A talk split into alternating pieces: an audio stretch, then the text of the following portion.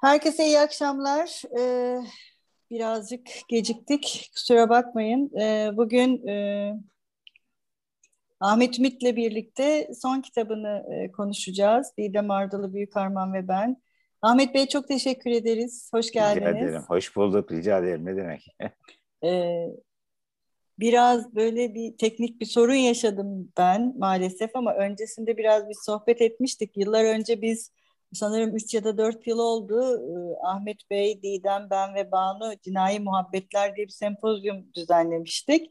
Evet. O zaman Ahmet Bey ile konuşmaya gittiğimizde e, bugün konuşacağımız kitabı için ta o zamanlardan çalışıyordu. Hatta kendi ofisinde arkasında bir okuma e, listesinin e, oluşturduğu kitaplar vardı ve o zaman da kendisinden bu e, kitabı dinlemiştik. O yüzden biz de uzun zamandır bu kitabın yayınlanmasını bekliyorduk. Öncelikle ellerinize sağlık. Ee, Teşekkür ederim.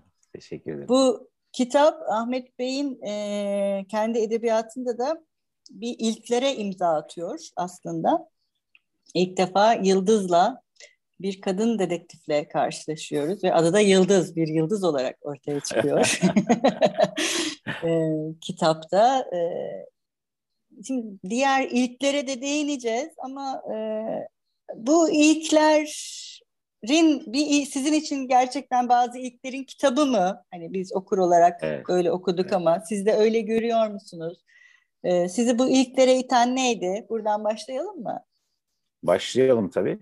Aslında şöyle, e, Kayıp Tanrılar Ülkesi bir ölçüde benim Patasana e, romanıma benzer bir e, kurguya sahip. Şöyle ki Patasana'da da bir kazı var ama günümüzde geçiyor o kazıdaki olaylar. Bir de tabletler var. Patasana'nın e, tabletleri. O da e, bir Hitit yazmanı. E, antik çağda geçiyor. Şimdi Kayıp Tanrılar Ülkesi'nde böyle bir şey var ama oradaki bir fark var. O fark şu. Patasana'nın tabletleri, Patasana romanında günümüzdeki o e, cinayetlerle bağlantılı değil. Kayıp Tanrılar Ülkesi'nde ise bu doğrudan bağlantılı bir o. İkincisi evet bir dedektif olarak yani başkomiser Nevzat'tan sonra e, bir dedektif olarak e, yani polis e, komiseri olarak yeni bir karakter başkomiser olarak yeni bir karakter var. Bu da Yıldız. Bir başka yenilik var bu kitapta tabii. E, o da şu e, bir yani yabancı bir ülkenin başkentini, bilmediğim bir ülkenin, Almanya'nın yurt dışındaki bir başka ülkenin başkentini anlatıyorum. Onun sokaklarında geziyoruz. Ben aslında Moskova ye kar kokusunu anlatmıştım ama bu kadar yoğun anlatmamıştım. Yani bu kadar yoğun değildi.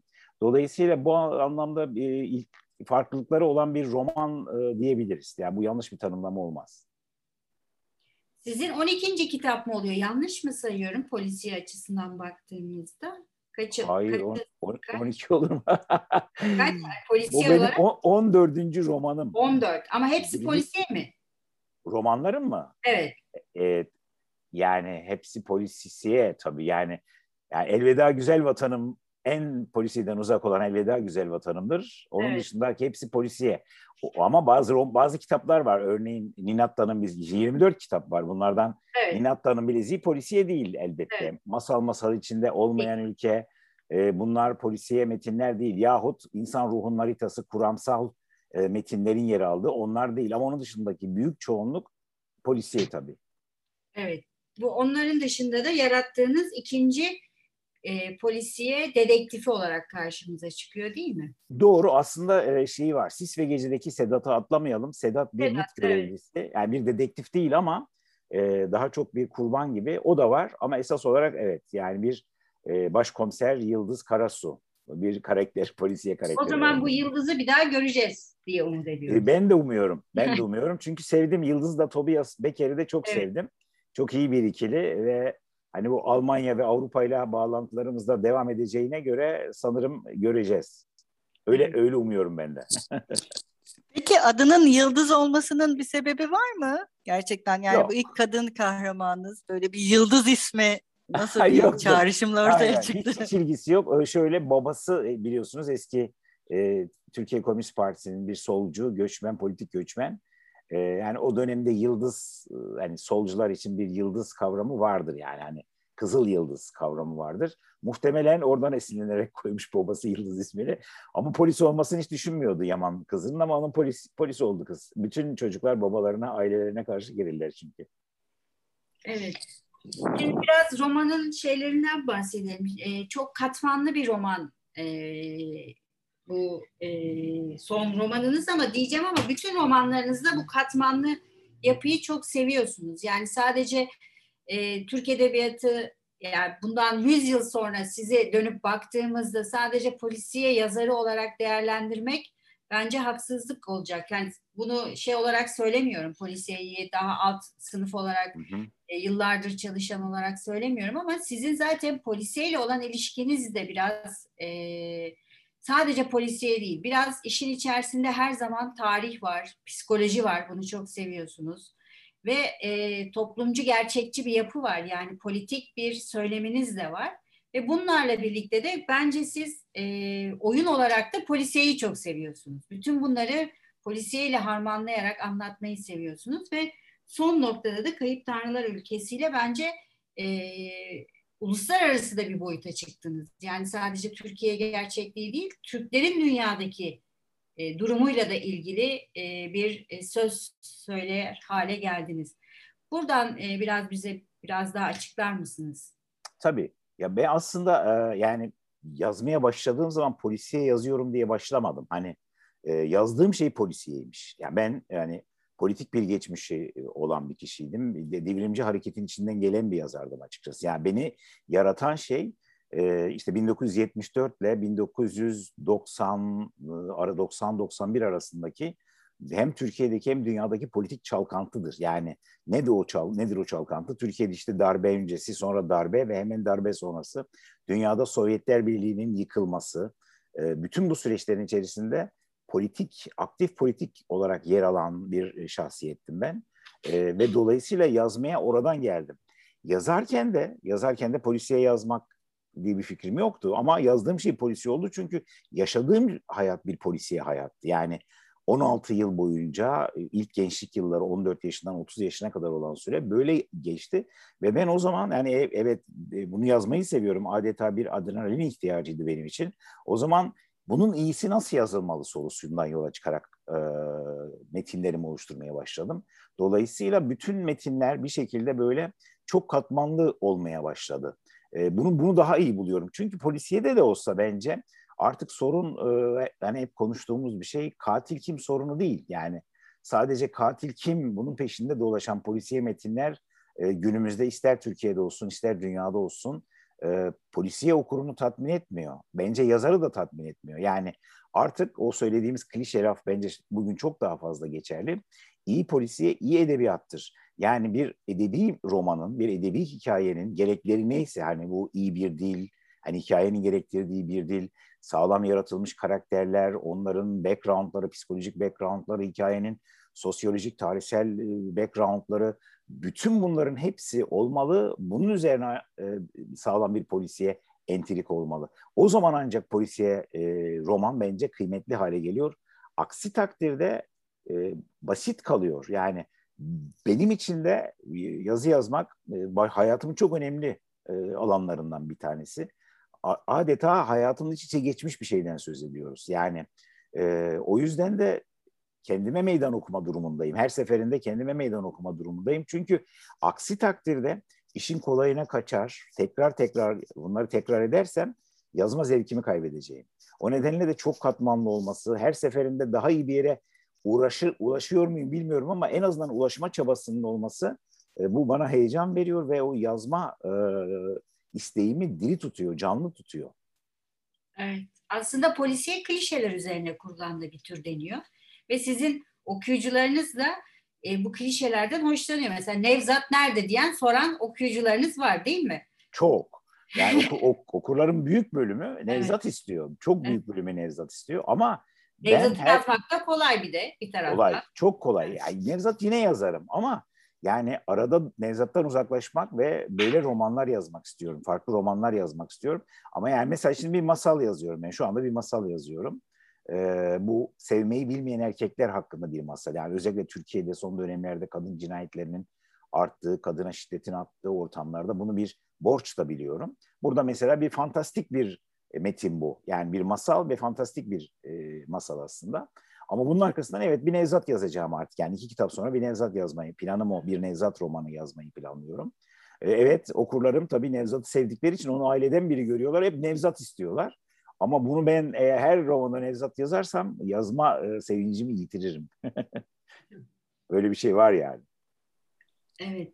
Ee, ama şey de çok önemli bir şey ve de bence zor bir şey. Yani bir karakteri bu kadar aileden biri haline getirmek, tanıdık kılmak ve bunu bir topluma mal etmek. E, yani bu Türkiye'de e, çok az yazara nasip olmuş bir şey aslında.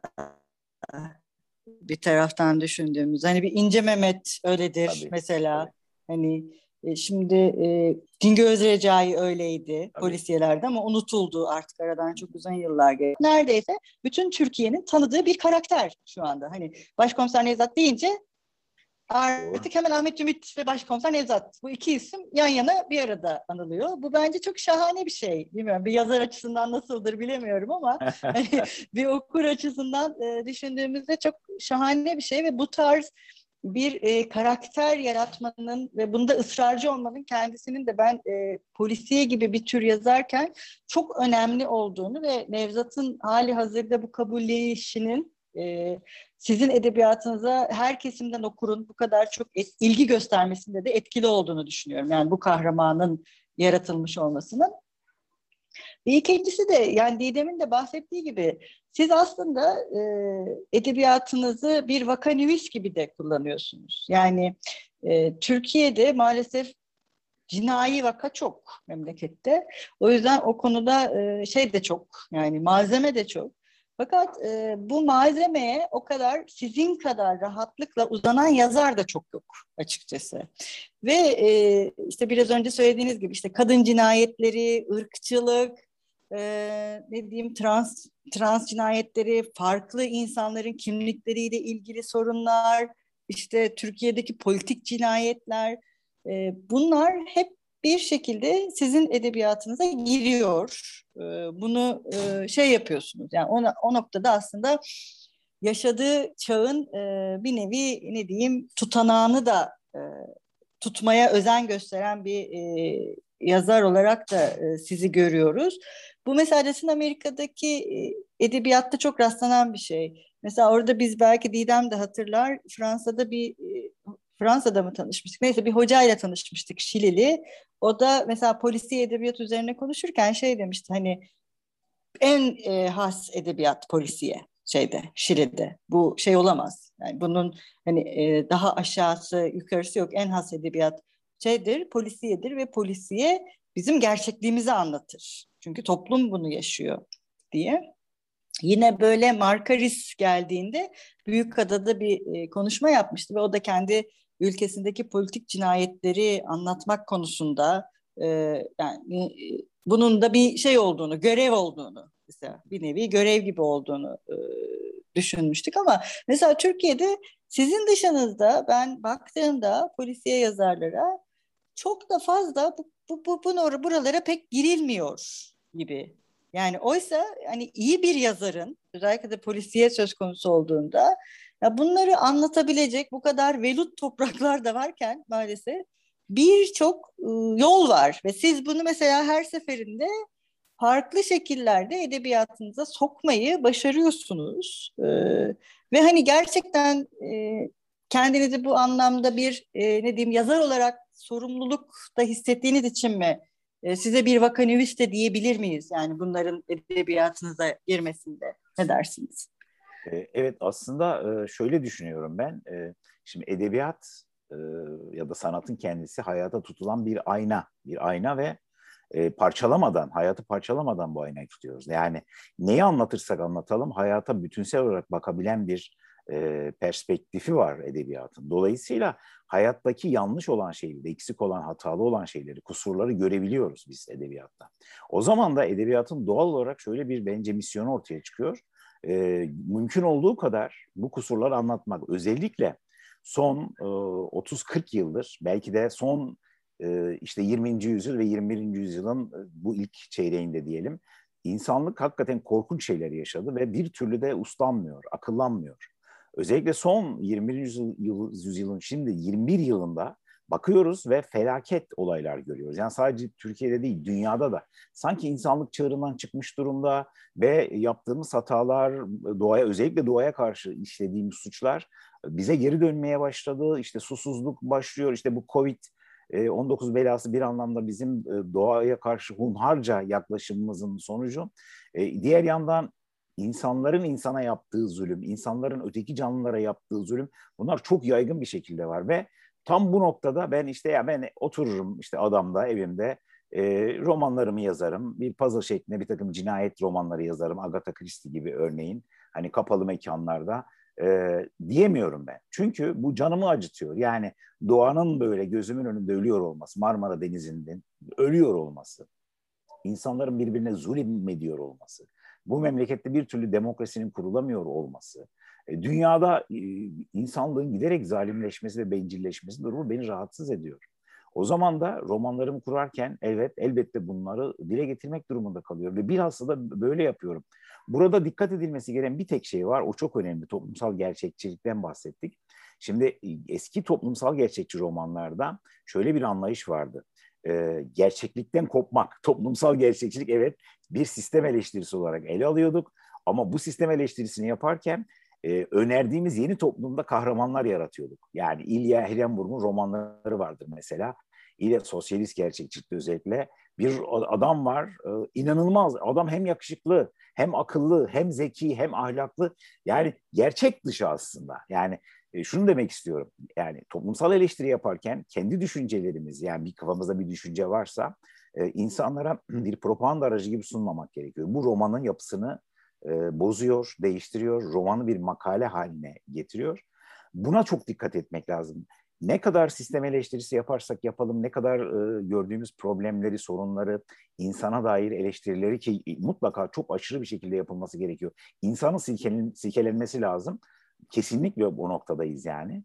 E, ama bunu yaparken e, o edebiyatın edebiyat olması, sanatın sanat olma özelliğini e, kaybetmememiz lazım. Benim dikkat ettiğim tek şey bu. Onun dışında bugün artık edebiyata çok büyük rol düştüğüne inanıyorum. Yani insanın eleştirilmesi anlamında, insanın kurduğu sistemlerin, insanın yarattığı düşünce sistemlerinin, politik sistemlerin, ekonomik sistemlerin, uluslararası sistemlerin eleştirilmesi anlamında sanata çok büyük rol düştüğü kanısındayım. Ahmet Hocam, ben de tam buradan sorayım. E, romanlarınızda aslında e, çok net eleştirel bir yapı sergiliyorsunuz. E, belli politik tavırları, belli davranış kalıplarını, belli kültür yapılarını. Ama diğer taraftan bu eleştirdiklerinize de hiçbir zaman kin beslemiyorsunuz. Yani her zaman o suçun, o e, kötülüğün arkasındaki temel nedeni de arıyorsunuz. Ve hep e, hani bakış açısını değiştir denilen o meşhur laf gibi her kahramanınıza farklı açılardan yaklaşıyorsunuz. Ve e, sanırım sizin gücünüz de buradan geliyor. Yani çünkü imzalarınıza bakıyoruz. Çok çeşitli katmanlardan sizi seven okuyucularınız var. E, şimdi şöyle bir şey söyleyeceğim. Bu çapraz sorgu ama biraz şeye benziyor. İyi polis, iyi polis tarzı çapraz sorgu yapıyoruz size. e, o nedenle yani e, hep şimdi e, iyi taraf taraftan bakıyorum. Yani e, eleştiriler açıdan da yani e, romanınız öyle bir yere getiriyorsunuz ki kötüyü de anlar hale geliyoruz. Neden öyle kötü? Bunu nasıl başarıyorsunuz? Ya da yazarlıkta böyle bir e, amacınız mı var? Yani her ikisini de göstermek gibi. Evet, böyle bir amacım var aslında. Yani kesin yargılardan, hükümlerden kaçınmayı istiyorum. Benim geldiğim düşünce biçimi, yani biraz önce anlattığım 14 yaşından 30 yaşına kadar olan düşünce biçiminde beyazlar ve siyahlar vardı. Ya ben mesela o yaşta hayatın bütün sırlar neredeyimi düşünüyordum. Yani dünyadaki her şeyi biliyordum ben. 15-16 yaşında doğru nedir, yanlış nedir her şeyi biliyordum. Yani bundan adım gibi emindim. Ve benim gibi düşünmeyenlerin çoğunu da ya aptal ya hain ya satılmış e, insanlar olarak görüyordum. Ya bu böyle bir pratikten geliyor ve bu pratiğin ne kadar yanlış olduğunu fark edince çok utandım. Birincisi çok utandım gerçekten. Yani yani çünkü o kadar kibir e, içindeymişim ki hakikati görmüyordum. Söylediğim doğrular, gerçekler vardı elbette ama gerçek sadece bana ait değildi. Başka insanlar da vardı. e, ve insanları değerlendirirken sadece o politik bakış açısıyla baktığım zaman tek boyutlu sonuçlar çıkartıyordum ortaya. Oysa yani edebiyat bunun tam tersi bir şeydir. Çünkü eğer e, psikoloji olmazsa, psikanaliz olmazsa edebiyat olmaz bence. Edebiyata edebiyat yapan mesele, asıl mesele psikanalizdir. Biz romancılar karakterler yaratırken bir tür psikanaliz yapıyoruz. Yani o karakter yaratmak demek onun psikolojisiyle, karmaşık psikolojisiyle insanlar yaratmak demektir ki Freud'un e, ilk psikanalizini yaparken e, Dostoyevski'yi, Shakespeare'i, e, Sofokles'i örnek alması bir aslantı değil. Ya on, çünkü ondan önce yazarlar bu psikanalizi yaptılar. Yazarlar insan ruhu, insan psikolojisi üzerine e, yazdılar. Orada da bir insana yaklaşırken işte Freud'e baktığımızda görüyoruz bunu. Yani bu suçludur, bu kötüdür, bu rezildir, bu sapıktır demiyor. Anlamaya çalışıyor. E, benim benimsediğim tarz da bu aslında bir tür bir psikolog yaklaşımı, bir psikanalist yaklaşımı.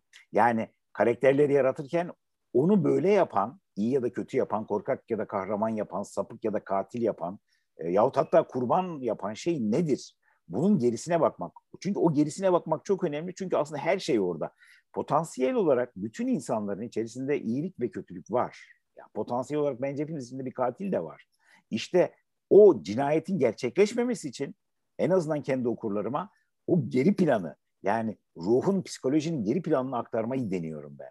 Bunu yapmaya çalışıyorum. Ve e, şuna inanıyorum.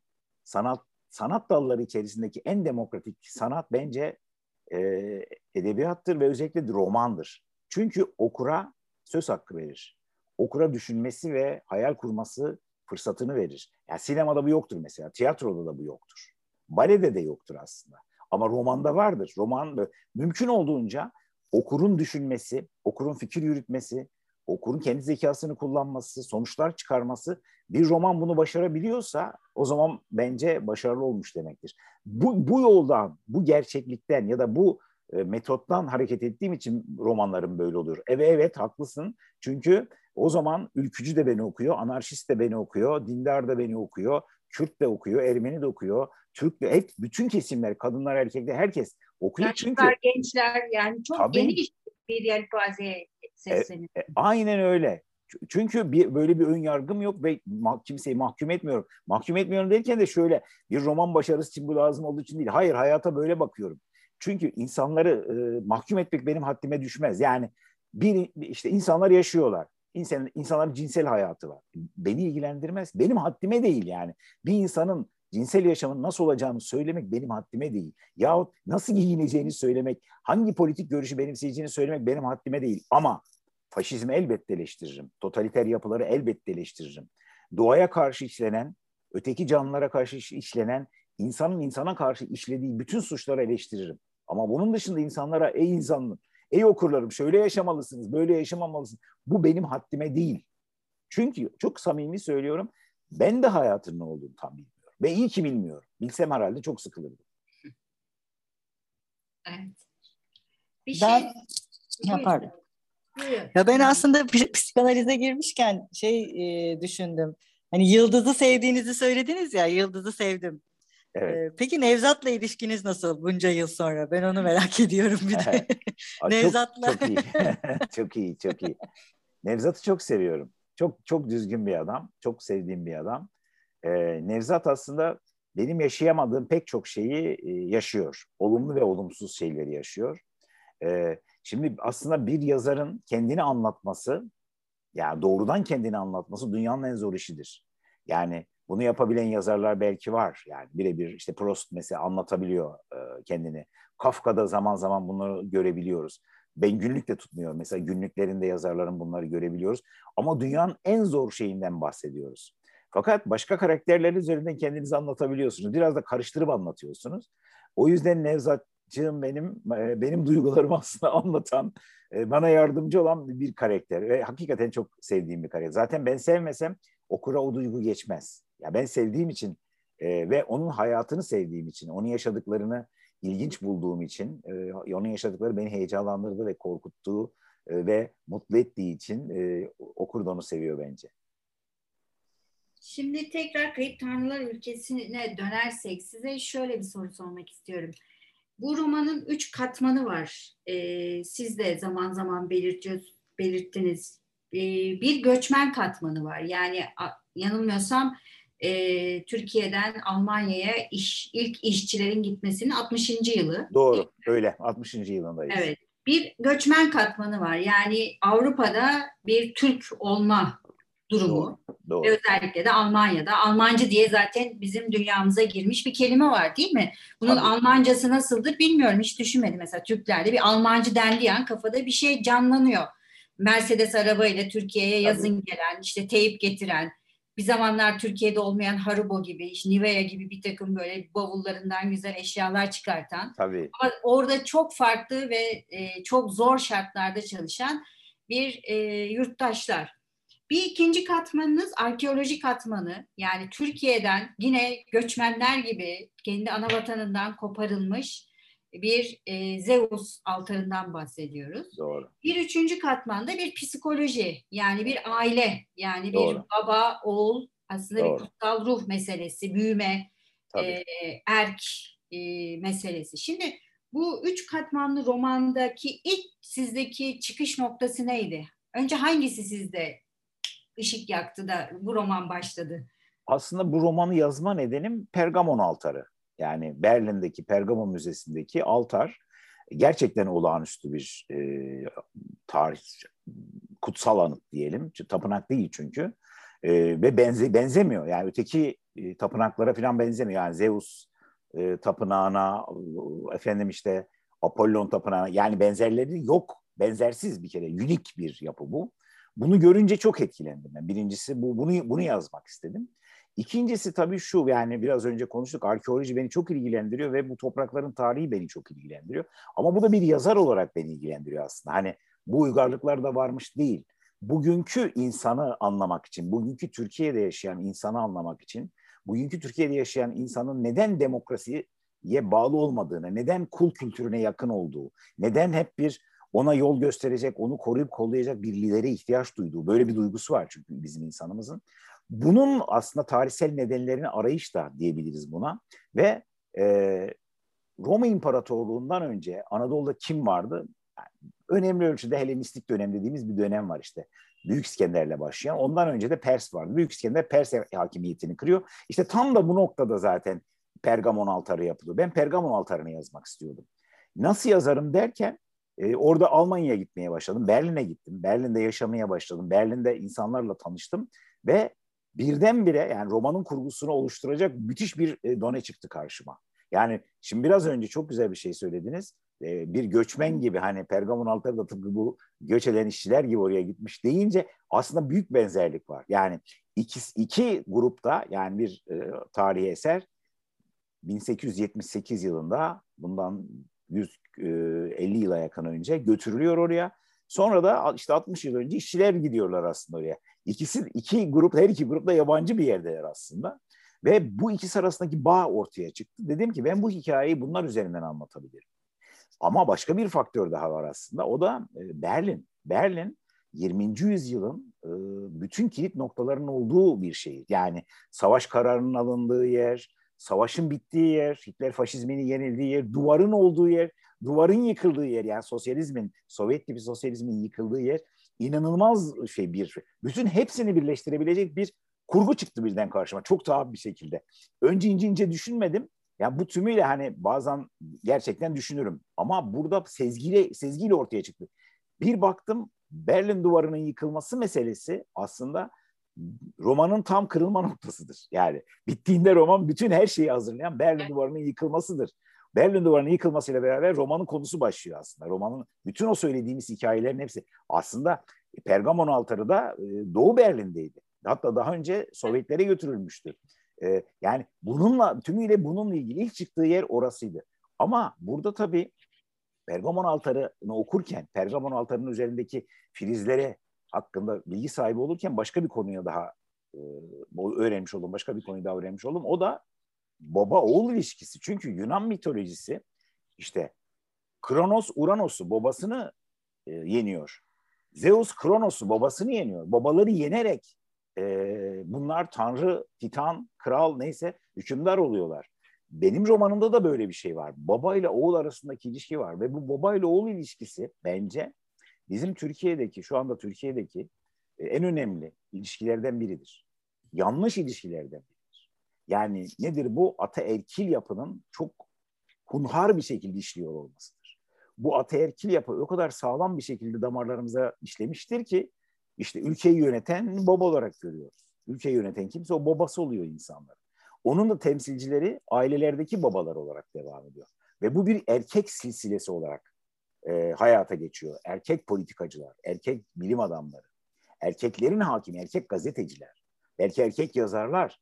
Yani bu şekilde dönen bir şey. Bunun kırılması gerekiyor. Çünkü bu kadar erkek egemen toplumda maalesef ortaya çıkan sonuç pek düzgün bir sonuç olmuyor. Güzel bir sonuç çıkmıyor.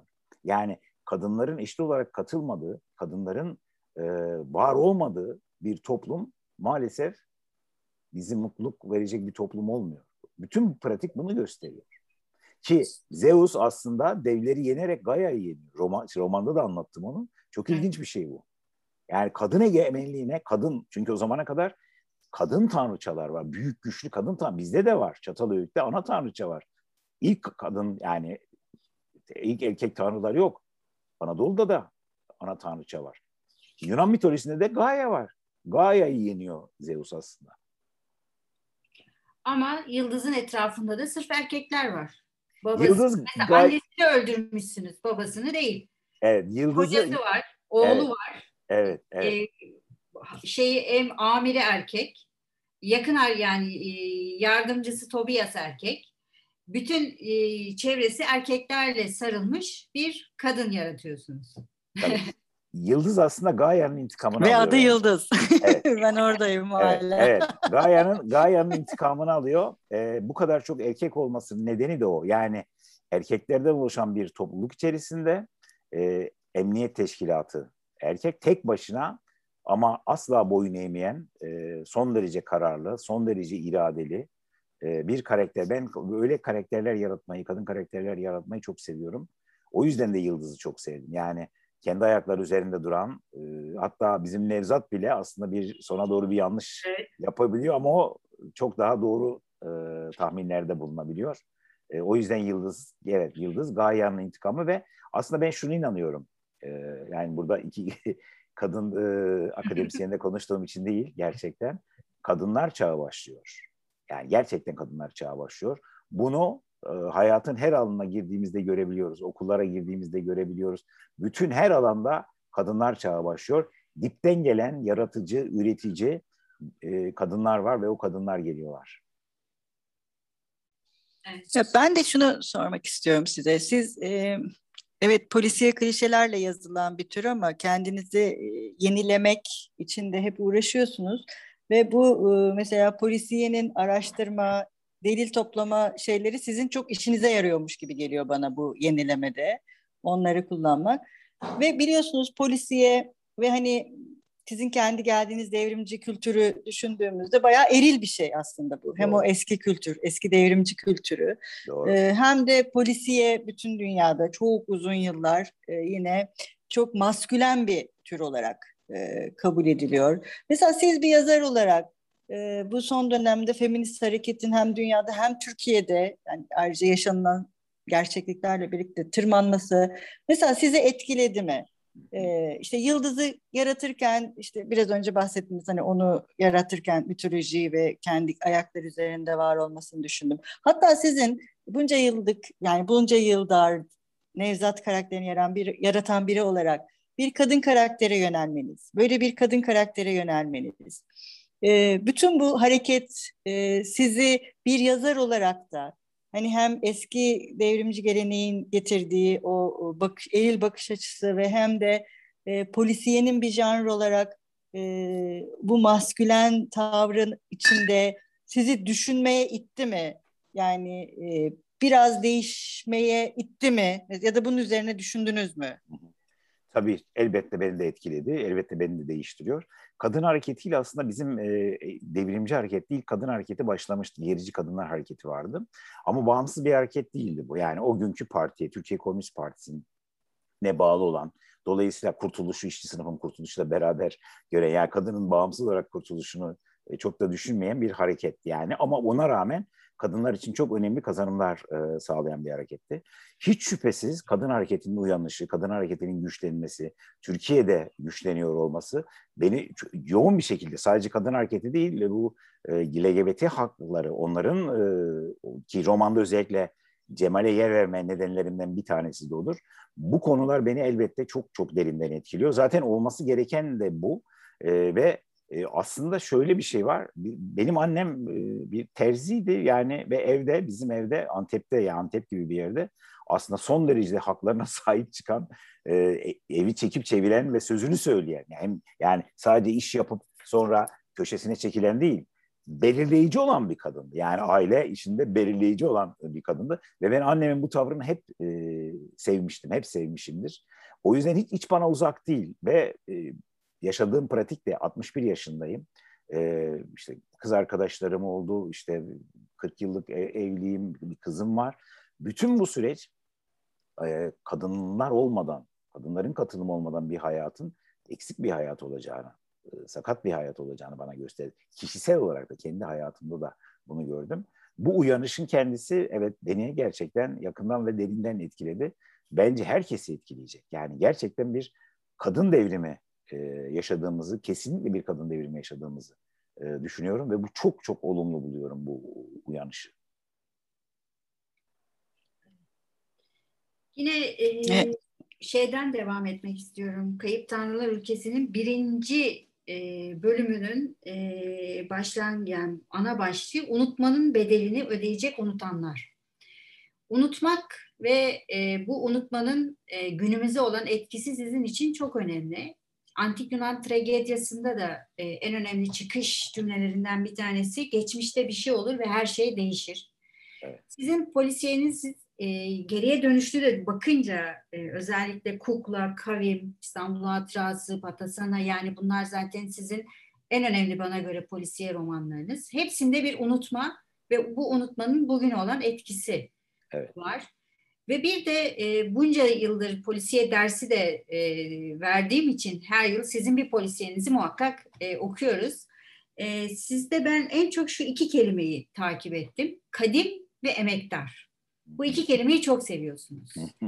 ee, ve bu iki kelime bence sizin polisiyenizin de temelinde olan iki kelime. Yani hem eski olana olan bağlılık ve bu eskinin bugüne olan etkisi ve bir de emektar yani emek vermek ve bu emeğin hakkının e, bir şekilde ödenmesi.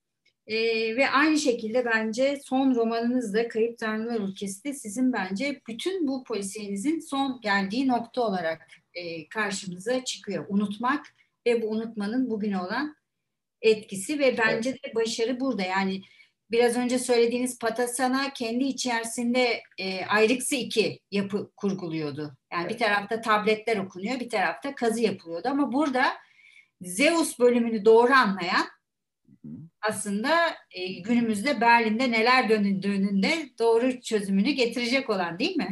doğrudur. Kesinlikle doğrudur. Böyle bir e, şey evet. ipucu veriyorsunuz aslında. Evet. Evet. Şimdi unutma meselesi bu romanda çok önemli. Çünkü Almanya'da, romanda da bahsettim. Evet. Almanya'da gönüllü unutkanlık diye bir e, kavram var. Gönüllü unutkanlık. Bu gönüllü unutkanlık şu biliyorsunuz işte yani Naziler dünyayı kana boyadılar ve milyonlarca insanın ölümüne neden oldular. Ve bunun o kadar yaygındı ki Nazi örgütü bugün yaşayan insanların büyük bölümünün dedeleriydi bunlar. Babaları değil artık öldü belki okuşak ama dedeleriydi. Yani her ailenin kökeninde mutlaka bir Nazi vardı. Gönüllü olsun olmasın bir şekilde e, Nazi olmuştu e, ve bu sürece e, katılmıştı. Artık Almanlar bunu istemiyorlar. O, o yüzden gönüllü unutkanlığı seçiyorlar. Yani bu, bu artık bu Nazi meselesi çok rahatsız ediyor onlar. Diyorlar ki yani bunu anlatmayın artık ve gönüllü olarak olarak biz bunu unutalım. Ama bu korkunç bir şey. Çünkü unuttuğumuz her şey yeniden tekrarlanıyor. Yani kadim derken aslında sadece insanlığın olumlu şeylerinden bahsetmiyorum ben. İnsanlığın kadim vahşeti, kadim yok etme duygusu, kadim yıkıcılığı bunlar da var ve insana özgü bunlar. Yani hani tarihin belli bir döneminde bir takım etkiler nedeniyle bu çıkmıyor. Yani evet bir faşizm var diyelim ki yahut bir orta çağ yaşandı ondan önce diyelim ki ondan sonra. Hani bu ya işte o dinin etkisiyle insanlar böyle bir şey yaptılar. İşte faşizmin etkisiyle böyle bir şey yaptılar da insanın içinde böyle bir şey var demek. Yani böyle bir duygu var ki bu duygu ete kemiğe ve büyük bir güce bürünüyor ve bir savaşlar çıkartabiliyor, milyonlarca insanı öldürebiliyor, insanlara işkence edebiliyor, bütün bunları yapabiliyor. O zaman bu insan denen mahluku doğru tanımlayıp onu her fırsatta yani bunları da yapabilecek. Yani bir yanıyla muhteşem bir varlık uzaya gidiyor ama diğer yanıyla bunları yapabilecek kadar da aptal ve yıkıcı bir varlık. Bu ikili karakterini anlatmamız e, gerekiyor. Bu şart. O zaman da unutmamak gerekiyor. Unuttuğumuz her şey tekrara dönüşüyor. Yani bence bizim tarihimizde de bu var. Eğer biz kendi tarihimizdeki e, katliamları, e, kırımları, yok edilişleri hatırlasak ve bununla yüzleşsek bugün Türkiye çok daha rahat bir toplum olacak. Hiçbir yıkılmayacak Türkiye. Yani Almanlar yani Almanya'da bugün ırkçılık tekrar güçleniyor. Yani yüzde on yediye falan vardı oyları. Nedeni işte bu gönüllü unutkanlık. Çünkü Almanlar yaptıklarını unutmaya başladılar. Nazi dönemini unutmaya başladılar. Ve bunu hatırlamak istemiyor. Onun için de yabancı düşmanlığı temelinde sağ, yıkıcı sağ, faşist partiler yeniden oy almaya başladılar. Yani bu, bu, bu kitap biraz da bunu anlatıyor ama ama ben Almanya'yı anlatırken aynı zamanda Türkiye'yi de anlatıyorum. Orada görülüyor zaten biliyorsunuz yani olduğu gibi çıkıyor ortaya. Yani e, mitolojik bölümde de yani mitolojik bölüm kendisi de aslında bunu anlatıyor. Unutmak, unutulmak. Çünkü orada çok trajik bir şey var diğer yandan. Unutulmuş bir tanrı var. Ya bir tanrı diyor ki beni unuttunuz diyor. Yani, yani ama bu ciddi bir şey. Bu, e, şöyle düşünelim bir e, zaman makinası oldu ve biz 2300 yıl önce, 2150 yıl önceki Pergamon'a gittik, ışınlandık. Gittiğimizde bugünkü hiçbir din yok. Hiçbir mabet yok. Kilise yok. Havra yok. Cami yok. Hiçbir şey. Bu, bu Budizmin hiçbir mabet yok. Ne var? Zeus var. Ve herkes gerçekten inanıyor. Bizi yakacak bu diyor. Athena var. Apollon var. Dionysos var. Bunları buna tapıyorlar. Ve o tanrı artık yok. Bitmiş bu Tanrı'nın öfkesini düşünün unutmak derken. Nasıl büyük bir hayal kırıklığı Tanrı açısından.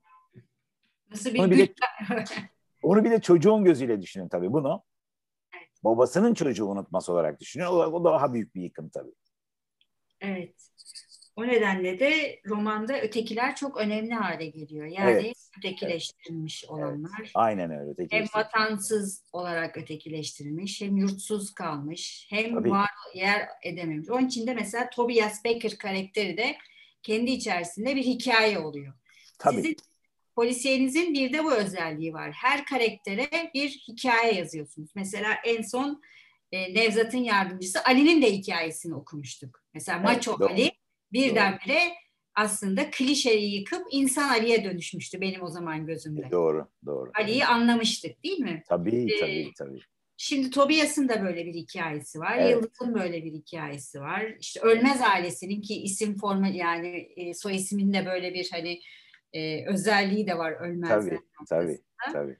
E, böylelikle sizin aslında polisiyeniz bir bütünlük sağlıyor. Aslında e, temelde bir derdiniz var. Unutmak, unutturmamak, doğru, hatırlatmak çok doğru. ve çok doğru. E, bununla yüzleşmek değil mi?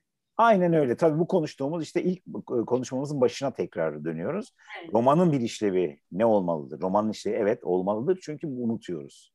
Yaptığımız kötülükleri unutuyoruz, iyilikleri unutuyoruz. İnsanoğlunun sorunu şu, şimdi genetik olarak, biz biyolojik olarak genetik bizi etkiliyor. Yani gelişiyoruz. Yani bir evrim var ve genetik olarak ama düşünce maalesef böyle değil. Yani babamın bildikleriyle doğmuyorum ben. Yeniden her şeyi öğrenmem gerekiyor. Ya da benim kızım benim bildiklerimle doğmuyor. Yani her şeyi tekrar öğren. Sorun burada. Eğer zaten böyle bir zihinsel bir genetik aktarım olsaydı, düşünsel bir e, genetik aktarım olsaydı işimiz çok daha kolay olacak. Yani evet artık faşizm bizim için bitmiştir korkunç bir dönem burayı kapatalım diyecektik. Orta çağ bizim için dine dayalı totaliter sistemler bit öyle olmuyor. Her seferinde tekrar biz anlatmak zorunda kalıyoruz. Her seferinde orta çağa örnek veriyoruz, faşizme örnek veriyoruz, totaliter yapıları örnek veriyoruz. E, doğaya yapılan e, zulmü, öteki canlılara yapılan zulmü örnek vermek. Çünkü her seferinde yeniden başlıyoruz. Korkunç bir şey bu yani. Evet, çok haklısınız. Evet. Ben şeyi merak ediyorum. Mesela polisiye bütün bu e, yani olanaklı bir tür yani e, bütün o e, klişelere rağmen. Mesela şeyi merak ediyorum. Çünkü siz kendinizi yenilemeyi seven de bir yazarsınız. Yani yeniliklere açıksınız. Hatta o challenge'lar da çok var e, kitaplarda.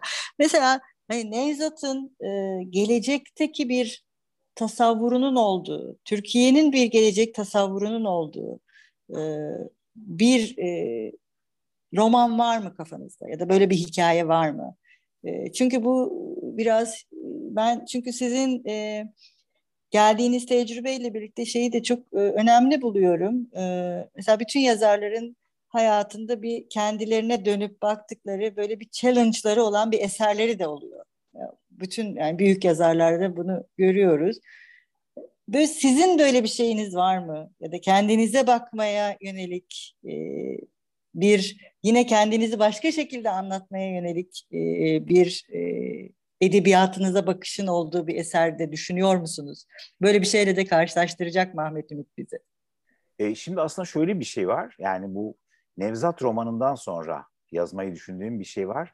Biraz önce anlattığım o benim 14 yaşından 30 e, yaşına kadar geçen süreci irdeleyen bir roman anlatmak, yazmak.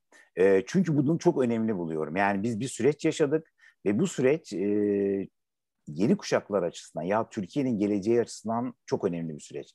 Bu süreci sadece şöyle tanımlamak doğru değil. Biz ne güzel çocuklardık. Yaşasın aşk ve devrim. Yani evet bu gerçekliğin bir parçası ama sadece bu değil. E, yaptığımız yanlışlar da vardı. E, en azından neydik biz? Hakikaten neydik? Bunu anlatmak lazım. Yani o muhteşem lirizm, muhteşem heyecan, muhteşem romantizm bunların hepsi gerçekti. Ve ben yazarlığımı ona borçluyum. O hayatımın en güzel günlerinden bahsediyorum şu anda yani. E, o, o döneme eleştirel bakabilirim ama o benim içselleştirdiğim bir şey. Bunu anlatmayı çok istiyorum. Yani gelecek kuşakların birinci ağızdan e, bunu öğrenmeleri çok çok önemli. Çünkü siyasi partiler bunları anlatabilir. Ama bu siyasi partiler anlatırken kendi ideolojileri açısından, bulundukları konum açısından ele alıyorlar. Yani işte öyle bir dönem yaşadık, politik değerlendirmeler yapıyorlar ve kendi bulundukları ideolojiye göre bir e, sonuç çıkarıyorlar. Onu buna, bugüne eklemliyorlar. Ben öyle yapmayacağım. Ben bu ülkede yaşayan e, insan, genç bir insan olarak, yani 14 yaşında bir çocuk nasıl, niye devrimci oldu? Ve o günden bu yana ne yaşandı? Bütün bunları anlatan e, kapsamlı bir roman yazmak istiyorum. Bunu çok çok e, önemli buluyorum. E, ama bu sadece e, e, sorunuzun bir yanıtı. İkinci yanıt şu, e, evet yani bir yazar olma, bir yazar olma meselesini anlatmayı da çok istiyorum. Yazar olmak nedir meselesini anlatmayı çok istiyorum. Çünkü yani şimdi benim kendi hayatıma baktığım zaman böyle hayatlar var. 18 yaşına kadar Gaziantep'teydim ve sanki başka bir hayat yaşadım. Sonra İstanbul'a geldim ve e, politik dönem boyunca sanki başka bir e, İstanbul'da politik aktivist bir e, politik militan olarak yaşadım. Sonra yazar oldum ve e, aşağı yukarı 30 yaşından bu yana 30 yılda sanki yani 40 yıldır yazıyorum ama 30 yıldır bir yazar gibi düşünmeye başladım.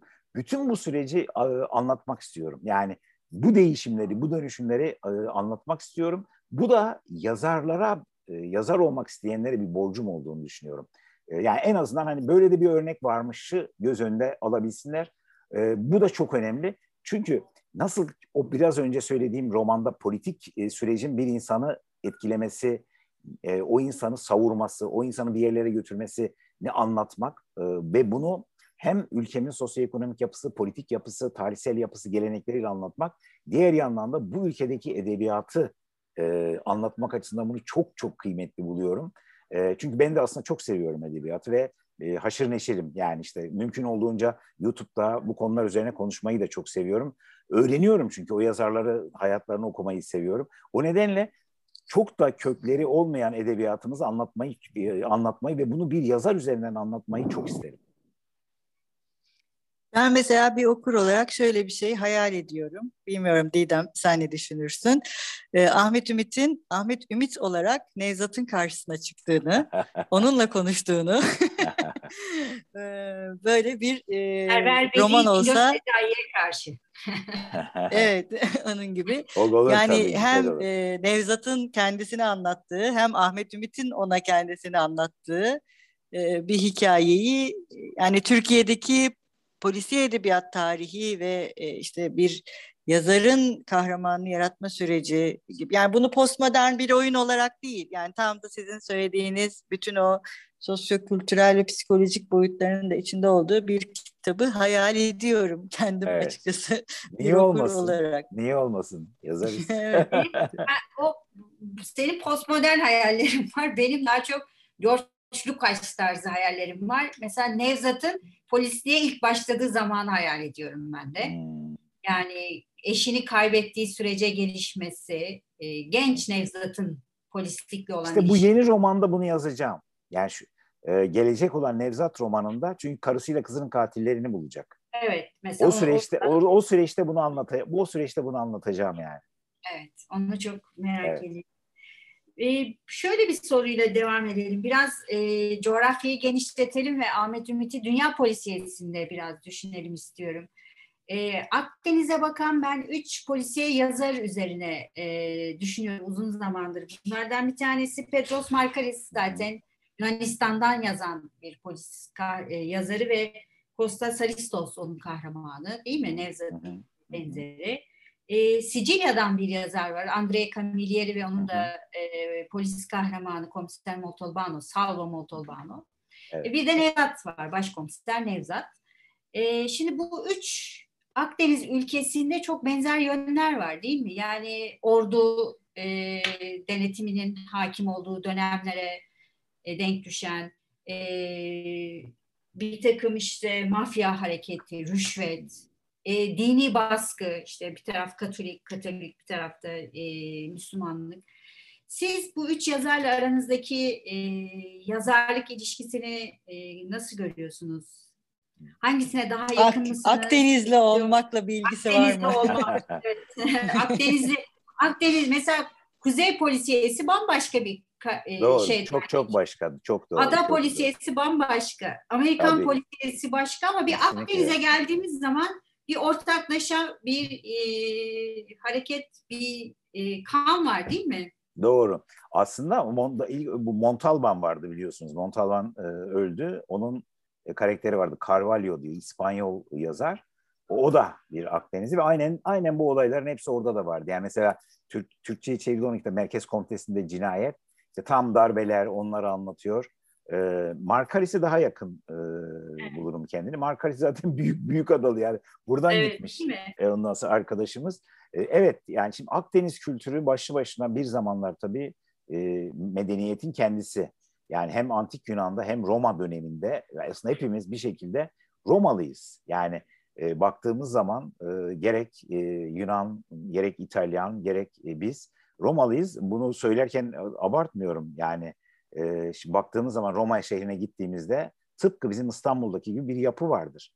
Yani bir orada da bir imparatorluk caddesi var. Bizde bugün işte Ordu Caddesi, Yeniçeri Caddesi var, Ordu Caddesi var ya şey inen Ayasofya'nın önünden Aksaray'a kadar inen. Orada da aynı aynısı var. Yani birebir çok benzer. Ee, Yunanistan'da da aynı şekilde devam eden bir şey. Bu ortak kültür bir şekilde gelmiş. Yani İtalya'da evet Osmanlı yok ama Yunanistan'da Osmanlı var artık. Yani şeyin Roma'nın arkasından Osmanlı gelmiş gerçekten. Çok benziyor. İnanılmaz bir benzerlik var. Ve tabii çok daha renkli. Şimdi kuzey polisiyeleri evet e, enteresan ama yani kuzeyde anlatacak çok fazla bir şey yok. Yani işte anlatılacak şey. Menkel bunun en iyilerini yaptı. Ee, yani görülen olaylar belli ama bizdeki suç çeşitliliği o kadar farklı ki, o kadar yoğun, o kadar değişik ki. Yani özellikle Türkiye gibi çok kültürlü ülkelerde yani çok farklı kültürlerin olduğu yani işte bir yandan işte Kürt meselesi yaşanıyor bir yandan demokrasi meselesi bir taraftan ırkçılık yükseliyor radikal İslam yükseliyor. Para ilişkileri inanılmaz bir şekilde rant meseleleri fena, mafya çok güçlenmiş. işte yani Sedat Peker olayı başlı başına bir polisiye e, roman konusu. Yani çok renkli. Bunların aynısını ve be, belki biraz daha azını falan hem İtalya'da hem İspanya'da bulmak mümkün. Yani bu hikayeleri anlatmak önemli. Ama asıl bence önemlisi bu hikayeleri derinlemesine anlatmak. Yani bir, sadece okurun aa ne kadar meraklı bir hikaye, biz bunu sayfaları çevirerek okuduk değil, aynı zamanda insan üzerine düşünmesi. Yani insan hikayeleri olarak anlatmak ve bunu tarihsel bağlamına, tarihsel zeminini oturtmak bence e, çok önemli. Bunu başarabildiğimiz ölçüde biz evrensel yazarlar olmaya e, doğru gidiyoruz. O yüzden yani mesela okuyorlar. Niye okuyor? Yani şimdi Çin'de okuyorlar beni. Meksika'da okuyorlar. Hindistan'da okuyorlar. E, beni okumaları nedeni bunlar aslında. Çünkü orada da aslında o insanlığın ortak şeyi bilmese bile Meksika'daki Çin'deki Roma İmparatorluğu'nu tabii biliyor yani. Osmanlı'yı bir şekilde tabii biliyor. Yani bu kültürü anlattığımız zaman bu kültürün bugüne evrimlemiş halini, suç olarak evrimleşmiş halini anlattığımız zaman bunun mutlaka bir karşılığı e, olduğunu düşünüyorum ben. Evet. E, maalesef aynı coğrafyanın aynı dertlerini çekiyoruz ama hala Tabii. birlikte ortak e, davranıp e, birlikte baş kaldıramıyoruz. Herkes kendi Maalesef öyle. Maalesef öyle. Maalesef öyle. Evet. Seval soracağım soru. Ya şimdi ben e, şeyi de sormak istiyorum. E, artık bir saati doldurduk. E, şimdi polisiye yazarı olmak aslında çok zor bir şey bence. Yani yazarın e, yani bir kahraman yaratmak, o kahramanı tanı, tanınır kılmak. Yani mesela şeyi düşünüyorum. Bir defa unutmamak lazım kahramanın.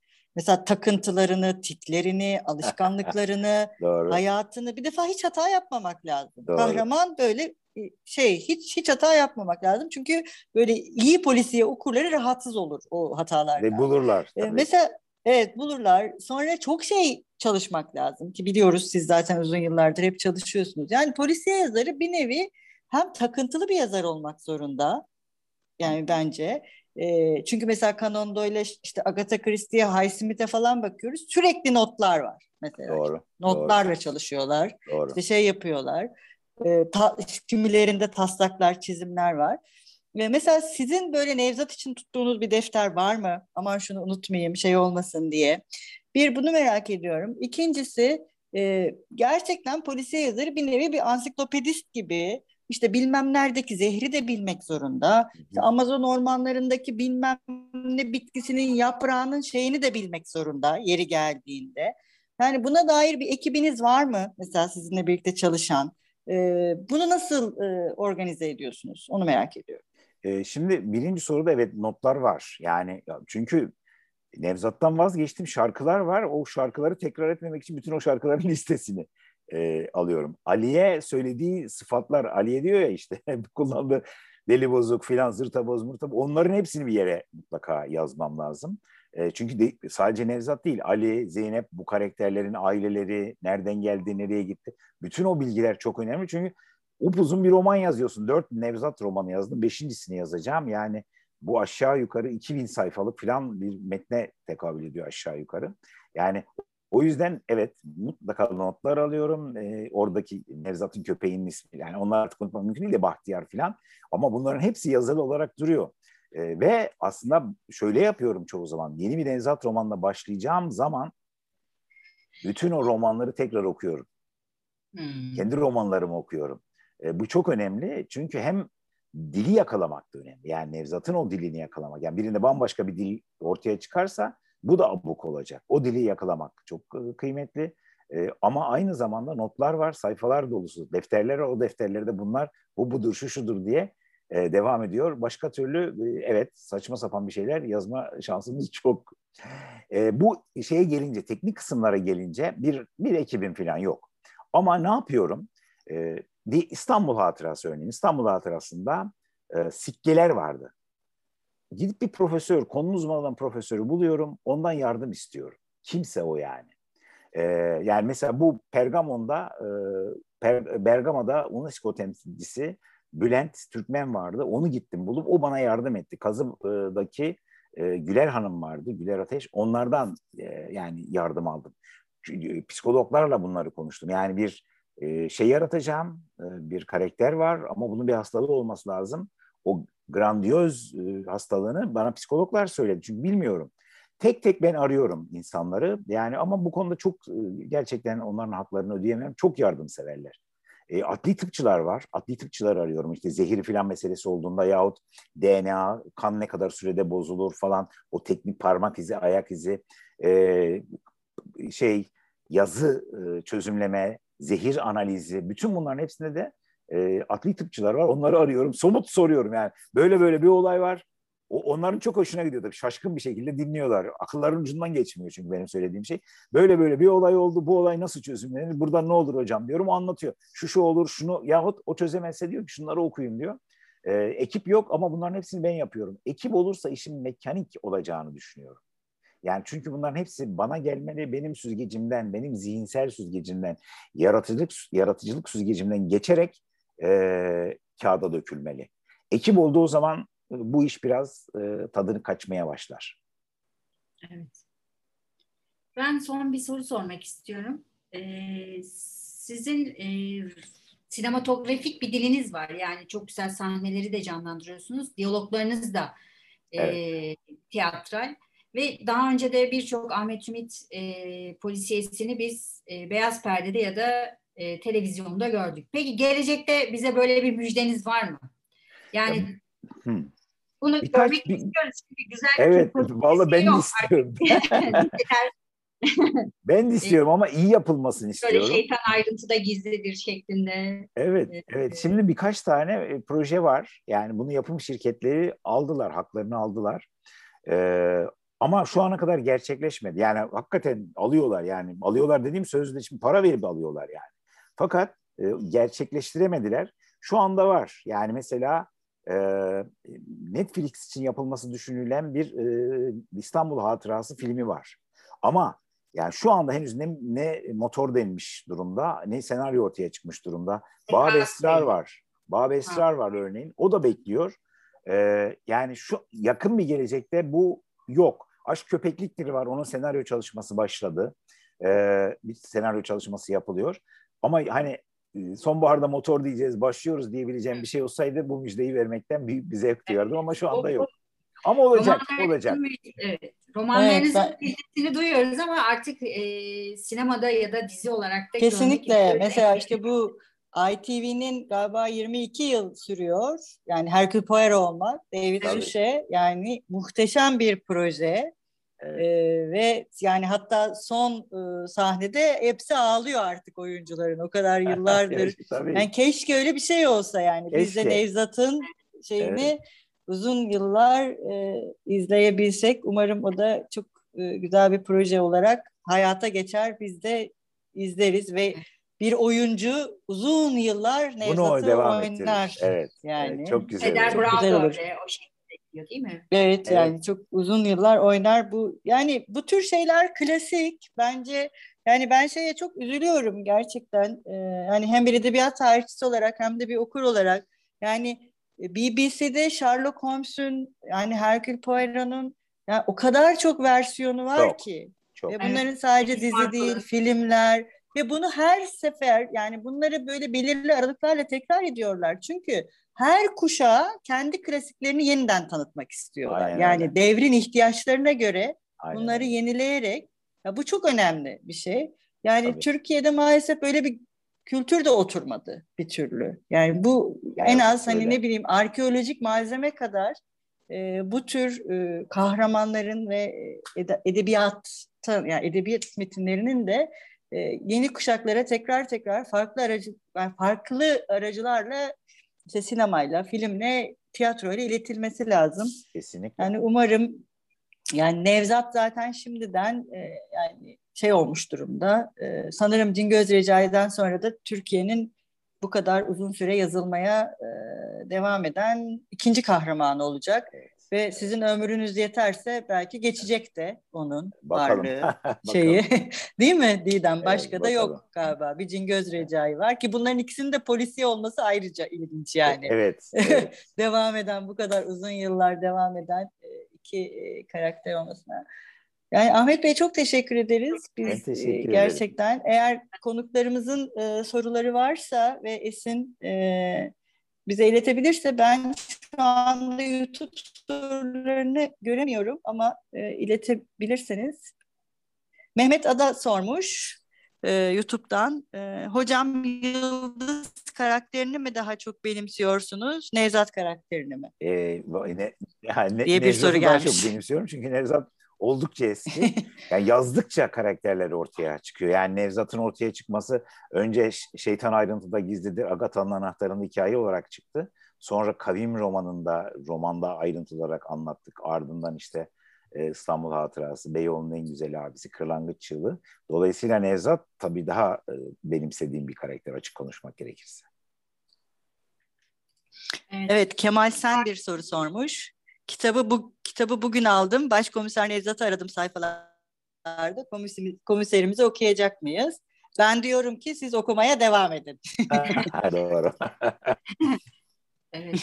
evet, siz Doğru. okumaya devam edin değil mi bu soruyu? Aynen öyle. Aynen Yine öyle. Kemal sen evet. Kemal sen demiş. Evet. Bir gün polisiye dışı bir roman yayınlamayı düşünür müsünüz? Aslında yine ben konuşayım. Kusura bakmayın Ahmet buyurun. Bey. Ahmet Bey polisiye dışında da kitaplar yazdı ve bunu Tabii. söyledi zaten biliyorsunuz.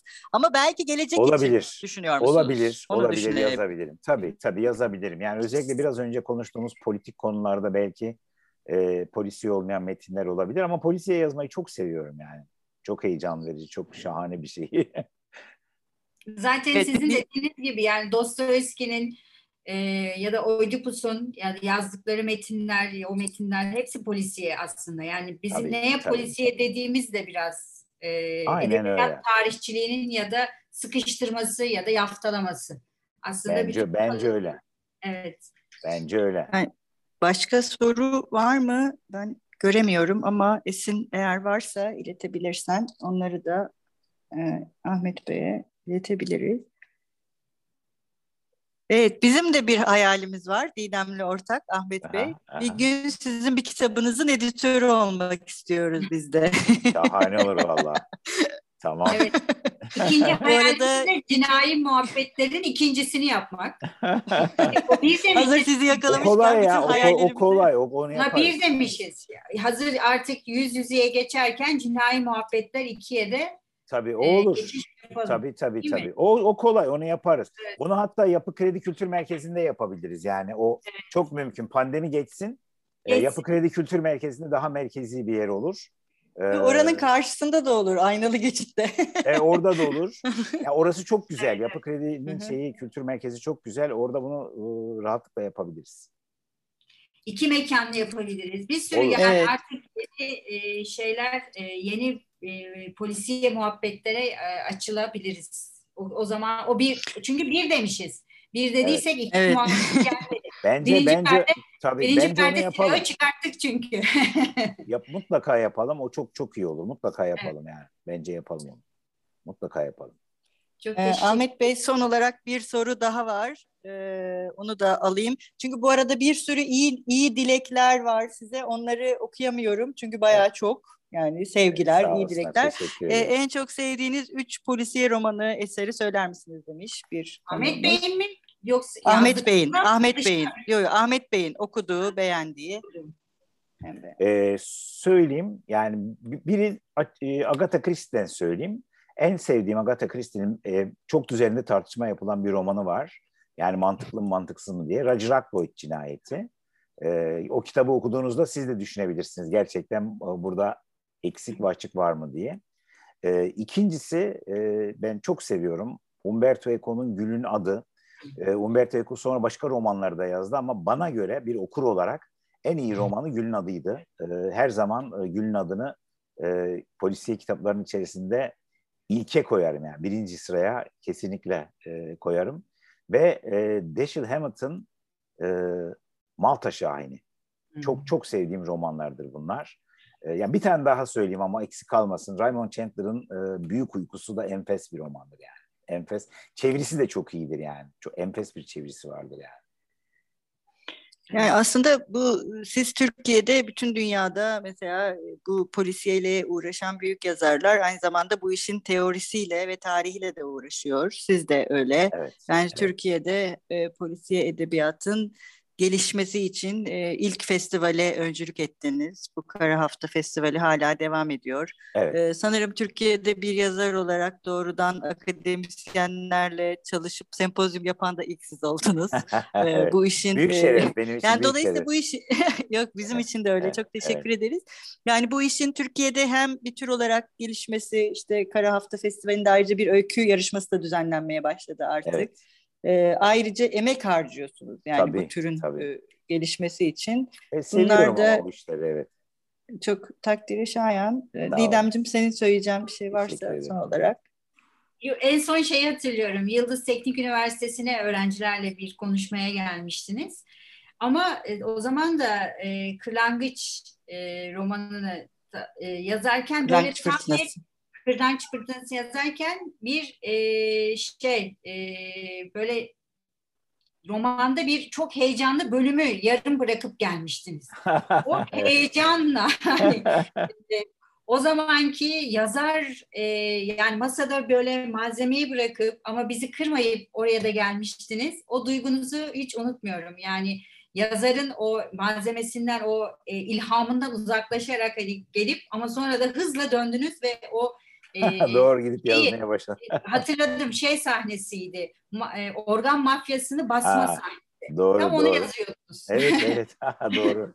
e, her zaman e, okuyucunuzu ön plana alan bir yazarsınız. E, öğrenciyi ön plana aldınız o gün. E, bizi evet. kırmadınız. Bir yazarın Güzel, bunu yapması çok büyük bir e, aslında özveri. Tekrar teşekkür ederiz. E, ben teşekkür ederim. Böyle bir güzel roman arkasında e, umarım okuyucusu bol olur ki bundan eminim. Sağ ol. Sağ ol. E, evet, Koş, şüphesiz. Romanlar bekliyoruz sizden. E, daha Çok teşekkür ederim. Sağ ol. Görüşmek üzere. Görüşmek üzere sevgiler. Çok çok teşekkürler. Teşekkür İyi akşamlar. Ee, konuklarımıza evet, da selamlar. çok teşekkür ederiz. Hoşçakalın. Sevgiler, iyi akşamlar. Hoşçakalın. Hoşçakalın. Güle güle.